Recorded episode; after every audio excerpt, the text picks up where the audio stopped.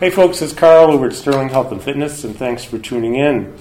So, our topic today is corrective exercise for performance, and I have a real special guest with me to speak on this today. He is a master instructor for the National Academy of Sports Medicine. He has a master's degree in exercise science from the California University of Pennsylvania, and he's been a strength coach and personal trainer for a number of years now. So I can't think of anybody more qualified to speak on this subject than my special guest, Ken Miller. Thank you, Ken. Thank you. It's great to be here with you, and I appreciate you taking this time. So let's talk about corrective exercise for performance. Mm-hmm. Um, share with me what, uh, just tell me about your approach to that. Well, uh, as far as performance go, we have to move, and we have to move well. We have to move efficiently.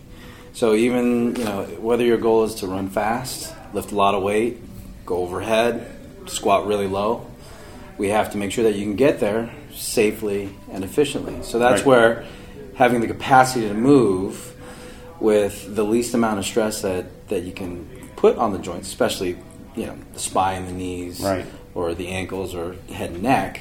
Um, that's where corrective exercise comes in. Even though those are the bookends of movement, corrective exercise, and strength and powerful movements, this doesn't happen unless this is present Right. as far as mobility goes. So just having the capacity to move first, and that's where corrective exercise comes into play initially. Right, and uh, actually, we're coming at you from the NASM Optima conference here, and I was in your workshop this morning. We went through some really cool things out in the hallway, mm-hmm. And I think I might still be feeling them. Like, I really uh, opened up my thoracic spine today. It was really nice. So, you talk about mobility. Let's talk about that for a minute, because that Yeah. seems to be an issue for a lot of people, and you know, I'm no exception. I found out this morning through a couple of exercises I've never done that I'm not as flexible, certainly, as I'd like to be, and actually not as mobile.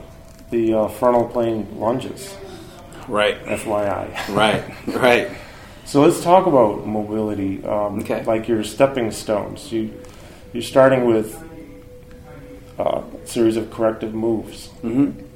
Right. So, uh, fundamentally, in the workshop this morning, being on bias towards golf performance can be related towards anything else, whether related to golf or tennis or swimming. Whatever you need to do, you need to be able to get the body to achieve those positions and, and, and go there without overly stressing Right. how your muscles are moving. So, first things being first is can you get there? Mm-hmm. And then can you get there efficiently? And then can you get there with resistance and can you get there with speed? Okay. So when it comes to golf, let's just say, it is about opening things up, getting things to relax, to allow the other muscles to do what they're supposed to do, and that way you have this this this optimal rhythm Right. that happens at all the joints, and that's that's where mobility and stability comes from. It's just first of all get there, right. and then get there how you need to get there. You know, one of the I think it might have been the first slide you had in the presentation said if you have a body, you're an athlete. Mm-hmm. I like that. Yeah. So you know, I'd like you to just uh, talk about that a little bit because I was thinking athlete in the traditional athlete Right. sense, right? Like you're out, you're doing some sport, but there are, this is basically anybody, right? Everybody, Could be. Everybody. What are some examples? um, Things that I, I'm already thinking of things I heard in the workshop, but things that surprised me. I never thought about, like walking your grandchild through the store or whatever. yeah, yeah. So just mobility. Right. And as far, as far as that goes, I mean, my, my two and a half year old son, right? If he sees a curb, he wants to jump off of it, Yeah. Right? And he's going to jump, and he's going to land with his right foot first. He's going to land with his left foot first. He might he might kind of twist in the air a little bit for that little distance that he gets when he when he jumps, you know, from the curb to the street. So when you think about athleticism, it's the ability to push yourself that direction, and then be able to control yourself upon landing. Right. You know, so if you think about agility, um, anything that requires change of direction, speed, he's already doing it two and a half. Now, if you have someone like my grandmother, who might have to carry a couple bags of groceries mm-hmm. up the stairs, she's weighted, mm-hmm. and now she's on one leg. She's balancing and she's moving, Right. and she's got to push herself up you know, up from the bottom floor to the top floor. Mm-hmm. You know, so if you think about, you know, what what's happening there, she's resisted.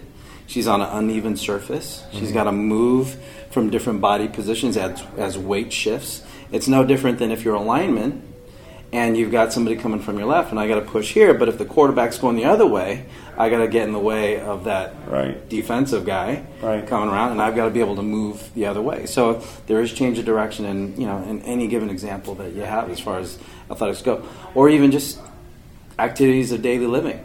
You know, nothing comes at you straight from in Yeah, front. we live in 3D pretty much. You know, Exactly. We have all these different three Right. planes of motion. Mm-hmm. Uh, you gave a good example today of you know when your two and a half year old disappears, like yeah. you you, Right. you want to be able to move, Right. and maybe catch up to them if you have to. Right? Yes, exactly. that could involve a transverse plane mm-hmm. movement. So Right. Um, yeah, he's there one second, and then he's gone the next. And you're- Yeah. So you're doing one of these things. So now you got to Yeah. look around. But they also like to play. I mean, you think playing professionally or recreationally, it's the same Right. thing. It's still play. So to be a good player, Mm-hmm. right, you got to be able to do all those things. If I want to play hide and seek with my son, or if I want to play uh, flag football with my friends on Thanksgiving morning, Mm-hmm. Right. right, it's all the same thing. I play with him. I Yeah. play with my friends. It's all it's all play. Right, right, and we, a lot of us uh, tend to train more on a sagittal plane. It's just normal. You gave great examples this morning. You know, when you go to the gym, what the traditional things you see people doing are all sagittals. Your bench press, you know, pull downs, rows. Everything is like this, and not Yep. so much Right. like that. So we can. What's interesting is uh, talking with different experts like yourself. Uh, Dr. Perry Nicholson comes to mind 'cause he t- talks about primal movement chains and patterns Right. We develop these things as babies, Yes. and then at a certain point in time, usually probably when we're a teenager or sooner, we start to lose a lot of that Mm-hmm. Right. because of Yep. computers, phones. Um, we just don't move as much. No, we don't. And you know, something that I that I've read or heard in the industry now is what they call text neck. you're you're you're playing with your mobile device. Yeah. You're right here. So now your arms are are in, your your shoulders are internally rotated, you're flexed, and now you're looking down there and you're doing this. And you're doing this hours on end. You can be in front of a TV, but you'll still be doing this. So, and that's led to um, deficiencies in the function of the neck and the, the cervical and the thoracic spine. Yeah. So, when we talk about three dimensional training or multiplanar training, um, we, we become biased towards one plane of motion. Mm-hmm. And sport like golf, you're in all 3 mm-hmm. And the approach I take is that you can't predict the vector at which the force is going to come at you that causes an injury. So you have to train Yeah. all of them. Mm-hmm. You can come up from above, you can come up from below, and posterior. Right. So when we create a bias of you have a set of overly active muscles right next to very underactive muscles, we create a strong bias towards that one plane where we tend Right. to be strong. Mm-hmm. So in the end, what we need to do is to have a strong muscle and a stable muscle next to another strong muscle and a stable muscle and, and all the way around 360 degrees Right. top to bottom left to right 3D. 3d Life lives. We live life in 3D. that's right Yes, I think I heard you say that. It was the first time I heard that. I love that. Yeah. Uh, that brings me to another question I'd like to ask you. So, Ken, the question I have for you is uh, where do people begin? What is what's your recommendation? Uh, and let's talk to two groups here because we could probably cover the answer. I think will hit both groups in the same answer, but the general public, let's say, yeah um, and trainers. Let's say trainers who are not familiar with corrective. What what are your recommendations on that? Do we begin? as far as that goes is for one you know the one thing i love about national academy of sports medicine is the performance training model the optimum performance training model it gives you a system gives you a protocol and it gives you a way to progress and regress Right. and depending on the adaptation that you're trying to achieve you know you create the program based on that but the the fundamental part of it is that it is assessment based so you can't change something if you don't know what to change, right? And, and Mike Clark said it best, where you can't manage what you don't measure. So Yeah. for yourself, if when it comes to corrective exercise, I'm a firm believer of, of of you becoming a, a living, breathing example Right. of what corrective exercise can establish for you. Right. Right? For me, having been a wrestler, playing football and baseball, I have my issues with my shoulders. Mm-hmm. Now, I know that when I forget or if I don't make the time to do all those things I need to do to, to give myself mobility through my shoulders and my neck, I'm going to feel it. It comes back, right? It comes back. And if I can't perform, then how can I expect my clients or my athletes to do what I expect them to do? Exactly. So if I can't demonstrate it because I'm I'm hurt, then they're not going to see a good example of what needs to be done.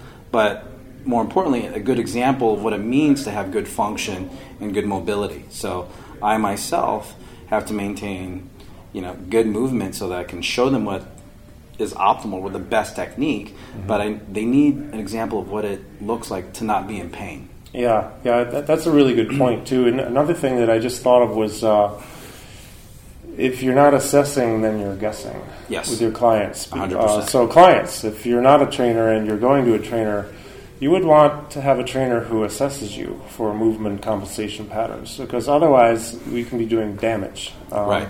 You know, what's the famous thing? Just throw them on the bench press. Right. But if your arms fall forward and And, and, you're and- doing lat yeah. rows, I mean, if your arms fall forward, no, you probably shouldn't be doing any lat stuff. Right. Right. Or, or a great example of that is when you feel that tightness in the hamstring. Well, if the hamstrings are already lengthened, the last thing needed they need to be um, that needs to be done with them is to stretch them any farther. Yeah, exactly. Right. But Yeah. that's what what a lot of people do. They go down and do a little hamstring stretch. Well, if they're already out of position with their hips, Yeah. they're going to do more harm than good. Even though the Yeah. intentions are there, the technique is bad. Right. So trainers, we want to be assessing, or else we are guessing, and um, we don't want to be hurting our clients by any means. We want to help them. The idea is to improve their quality of life, movement, and everything. Uh, I work with mostly baby boomers, so Mhm. Yeah. a lot of my boomers, and I'm a tail Yeah. end boomer myself. Uh, I have my issues, and I want to preserve my quality of movement. Right.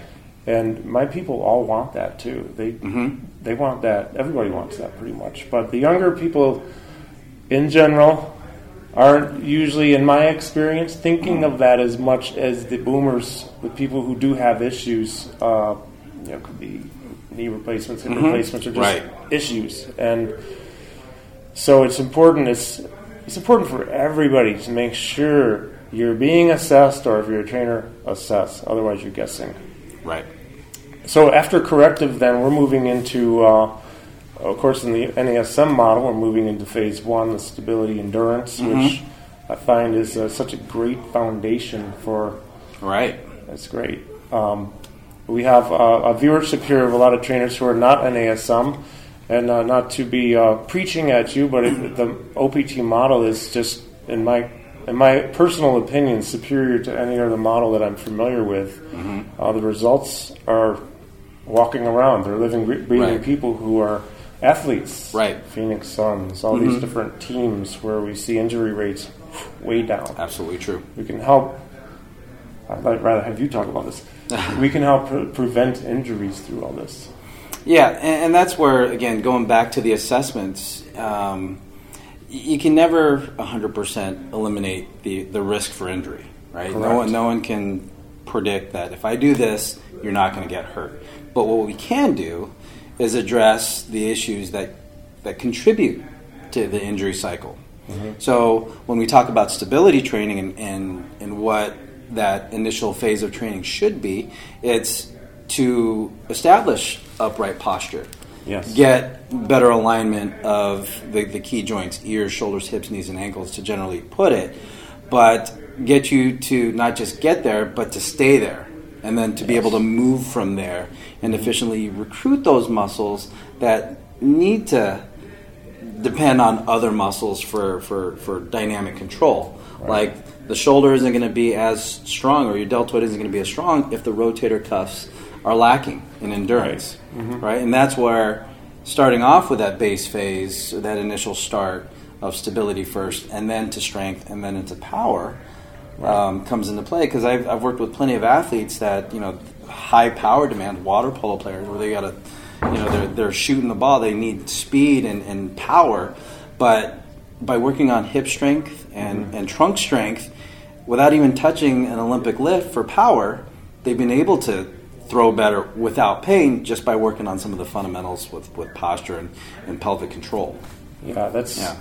just great information. Um, well, starting to wrap up here, what, what one piece of advice would you give to people? What's your you actually told me this off camera, but I'm going to mm-hmm. let you mm-hmm. say it because I love it. What's your words of wisdom you'd like to share with people on the main thing? The main thing is just to keep moving, right? Mobility is key. Stay mobile. Stay mobile. If you stop moving in different directions at different speeds, which we need to do, we need a sprint, we need a run, we need a squat, we need to move right. slow, we got to move over to the right, move over to the left. But just keep moving. You got to be dynamic because if if you if you stop doing it, it Right. Your brain's going to take it away. And clarifying that movement in the three planes of motion mm-hmm. too, because it's so important. Like you say, right. you need to be able to move 3D. Yeah, 3D. Life that's, happens in 3D. Yeah, exactly.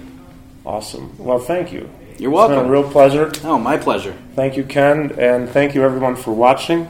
I appreciate you tuning in. Be sure to visit sterlinghealthandfitness.com and you see there's a bunch of information there, a lot of information like this from some other master instructors from NASM. And um, thanks again for watching. Appreciate your time, Ken. You're welcome. Have a good day.